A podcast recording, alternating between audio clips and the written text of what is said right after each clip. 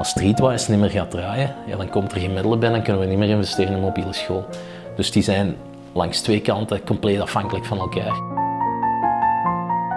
U niet laten in slaap sussen door het systeem, denk ik. Het systeem, dat is zo... eh, Knip dat maar, het systeem, dat is zo'n lullige term. Het, het systeem. Ik, ik, ik had met, met, het, met het project voor straatkinderen had ik eindelijk een project gevonden binnen de productdesign waar, dat ik, waar dat ik op alle manieren voor mezelf een zeer duidelijk antwoord had van waarom wil ik dit doen. Iedere keer als docenten naar, naar ons kwamen en zeiden van we gaan met het bedrijf een modulair systeem voor trapleuningen ontwikkelen en we gaan daar vier maanden op werken, dan had ik zoiets van ja, oké, omdat jij het zegt, maar ik had nooit zoiets van ah, nu ga ik vier maanden trapleuningen ontwikkelen omdat ik dat wil. En als jij de dingen die je doet, niet doet omdat je ze wilt doen, maar je doet ze omdat je ze moet doen, ja, dan heeft dat een impact op je welbevinden in de eerste plaats en heeft dat een impact op de kwaliteit van hetgene dat je gaat opleveren. En dan maakt je dan relatief ongelukkig en middelmatig in wat je doet. En dat was ik tijdens mijn studententijd. En toen ik in mijn thesisjaar kwam, had ik zoiets van nee, nu wil ik, nu wil ik echt iets doen waar ik zowel rationeel, cognitief snap waarom dat ik het doe, maar ook vanuit mijn buik, hè, ook vanuit mijn hart. En dat vond ik toen ik in een lezing terecht kwam over straatkinderen. En, en ik, kwam daar, ik kwam daarin terecht omdat mijn moeder daarin geïnteresseerd was. Hè. Mijn moeder was een weduwe, die was alleen en, en, en die ging er niet alleen op buiten. Dus, dus als die iets wilde doen, ja, gingen mijn broer of ik meestal mee om gewoon op sleeptijd te nemen. En toen had een, een dame uit de Kempen horen vertellen op de radio dat hij iedere zomer naar Zuid-Amerika, naar Colombia ging om te werken met straatjongen. En ze had gezegd van misschien is dat ook iets voor mij. En in die context is dat wel op gang gekomen. En ik ben dan beginnen duwen en trekken. En zo kom ik dan in een lezing over straatkinderen terecht. Niet omdat ik daarin geïnteresseerd was. Niet omdat ik met sociaal projecten bezig was. Nee, om, om mama uiteindelijk op, op pad te brengen. Maar dan zit ik daar. En dan komen die mensen daar binnen en die vertellen daar dan een zeer beklijvend verhaal over gasten op straat. Je ziet daar ineens in een context waarvan je zegt, ah, dat kan toch niet zijn, man. Dat, dat kan toch niet zijn dat, dat wij als, als, als beschaving, als mensen, we slagen er verdikken in om, om, om, om naar allerhande planeten te vliegen, om foto's te gaan pakken, om te kijken of er water is, maar we, we, we slagen er niet in om, om de kinderen van onze eigen soort allemaal opportuniteiten te geven, degelijke voeding te geven, gezondheidszorg te geven en noem maar op. En ik had zoiets van, als ik dan een jaar aan een product moet werken in plaats van die trapleuningen of die dingen, dan ga ik een product ontwikkelen voor die mannen. En ik heb die, ik heb die beslissing in die lezing genomen, heel intuïtief. Ook, ook niet wel overdacht, kwam echt uit een buik. Maar ik wist wel heel zeker dat ik dat ging doen van het moment dat ik het besloot. En toen ben ik die lezing buiten gekomen, ik was een compleet andere mens. Ja, ineens had ik goesting man om erop te vliegen. Ineens, ineens ja, had, ik, had ik de energie om door een muur te gaan.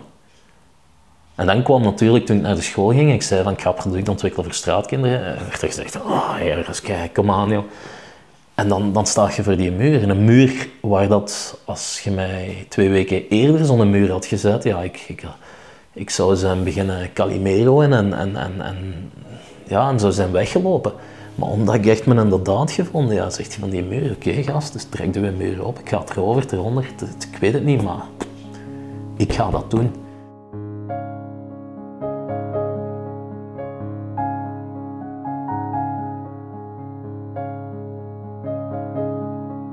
Dat is een bilzen op achter mijn bureau. Hè. Ja, ik ga iets voor straatkinderen doen. Ik dacht van, ja, kijk, als ik, als ik kan zorgen dat die mannen het, het schaarste dat ze hebben, kunnen meepakken overdag, want als ze ergens moeten laten liggen, zijn ze het kwijt. Als ze ergens onder het dakje kunnen slapen en als het begint te regenen, hebben ze wat bescherming, dan gaan die geholpen zijn.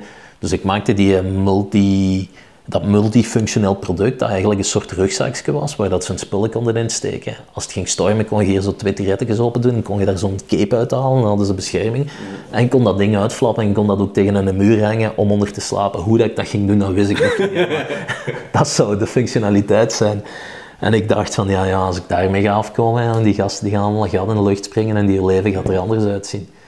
Totdat ik dat dan op, op vak zet, naar die mensen in Colombia stuur. En ik uh, zeer zelf voldaan met mijn creatie zat te wachten op antwoord. En dat antwoord dat kwam dan. En daar stond in van, ja kijk, als je dan die gasten geeft, tien minuten, kwartier. En ze hebben dat vermarkt op straat om geld te raken, om meer lijm te kopen, om zich stoon te snuiven.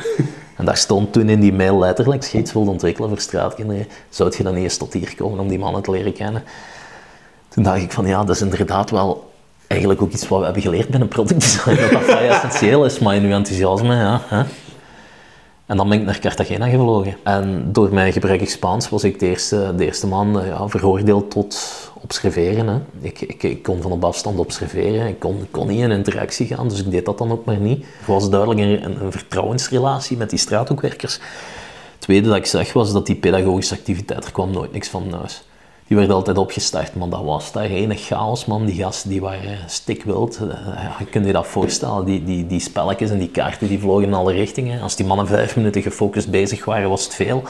Uh, en op een bepaald moment heb ik dan de beslissing genomen van iets te doen. Dan heb ik een schriftje gekocht, een leeg schrift. En had ik dat schrift mee op straat. En dan uh, die bewuste dag ben ik de Julian tegengekomen. Een gast, uh, eh, 14 jaar, 13, 14 jaar. Een typische straatgast daar in Cartagena. Zware litteken hier op zijn hoofd. Ik zeg, Julian, uh, je hoort wel, mijn Spaans is geweldig slecht. Ik wilt jij niet met een leraar Spaans zijn? Mm. De Julian zei, sí, por qué no? Dus we gaan neerzitten, zetten ons op de, op de stoep op een stuk karton en wij beginnen met ons twee wat, te werken. Ik pak het schriftje en ik teken een vogeltje en een boomje en een huisje en wat, wat dingen in dat schriftje. Ik vraag aan hem, kijk eens zo. En hij begint te schrijven. Hij schrijft Pajaro en Casa en Arbol. En ja, een uur later besef ik van, toen we, toen we stopten met straatwerk, een uur, anderhalf uur later, ja, besef ik dat de Julian een uur langs mij had gezeten, woordjes had zitten schrijven, dat hij niet was opgestaan om een ander onder zijn gat te shotten of om, om de dynamiek die ik normaal zag. Dus uiteindelijk wat er was gebeurd, was ik niet meer naar Julian was toegestapt in de, in, in de rol van straathoekwerker, hulpverlener die hem ging helpen om met zijn problemen om te gaan. Maar dat ik naar Julian was gestapt vanuit de context van jij hebt toegevoegde waarde die mij iets kan bijbrengen. En door hem in die positie te steken en hem niet meer te behandelen van jij zit hier de sukkelaar die hulp moet krijgen, ja, explodeerde die in zijn potentieel. En raakte die gemotiveerd, begon die in zichzelf te geloven, hij raakte die empowered en daardoor ging dat allemaal veel sneller en veel, veel beter. Daar is het hele idee ontstaan, waar dat we dan zagen van, kijk, in het, in, het, in het werk met straatkinderen, het grootste deel van de budgetten ging naar institutionalisering. We moeten die gasten uit de straat halen. Heel de sector werkt vanuit de context, de straat is slecht. Maar als je natuurlijk naar die straat gaat, waar dat die jongeren zijn die straat zijn, vanuit, vanuit een mindset van de straat is slecht, ja, kom gaan vanuit een mindset van jij bent fout bezig, jij bent slecht. Dat is gelijk als ik bij u thuis binnenkom en ga zeggen en kijk en daar tocht het en hier heb je vocht op de muur en hier dingen. Dat is u nog eens erin drukken van wat voor een sukkelaar dat je zijt. En dat het toch beter is van met mij mee te komen. Maar als jij dan met mij meekomt, gaat je wel een vod voelen op dat moment. Hè. Die komen uit slums waar dat ze zijn misbruikt en dergelijke. Ze, ze kunnen daaruit ontsnappen en ze komen met een, een, groep kameraden onder een brug terecht in de stad waar dat ze een plan kunnen trekken, waar dat er geen anderen meer zijn die hun agenda bepalen. Voor hen is dat voor een stuk ook een bevrijding. Voor velen van hen is dat de strohalm waarmee ze zichzelf in leven konden houden. Als die straat er niet was, dan, dan hadden ze geen bestaansreden meer. Dat was de plek die hen opving. Dat was de plek waar dat ze vriendschap vonden, waar dat ze erkenning vonden. Dus hebben wij gezegd op een bepaald moment, wij moeten die straat neutraal gaan bekijken. Zonder agenda. We gaan met mobiele scholen niet de straat op. Als jij straatkind bent met een agenda van we willen nu eruit. Nee, we gaan de straat op met een agenda. We willen u doen geloven in uzelf. En daarna doe je wat je wilt, man. Als jij van de straat wilt, dan gaan we u daarin helpen. Als jij op straat wilt blijven, gaan we u daar ook in helpen. Maar jij kiest. En mijn enige doel is u in een positie brengen waar dat jij kunt kiezen.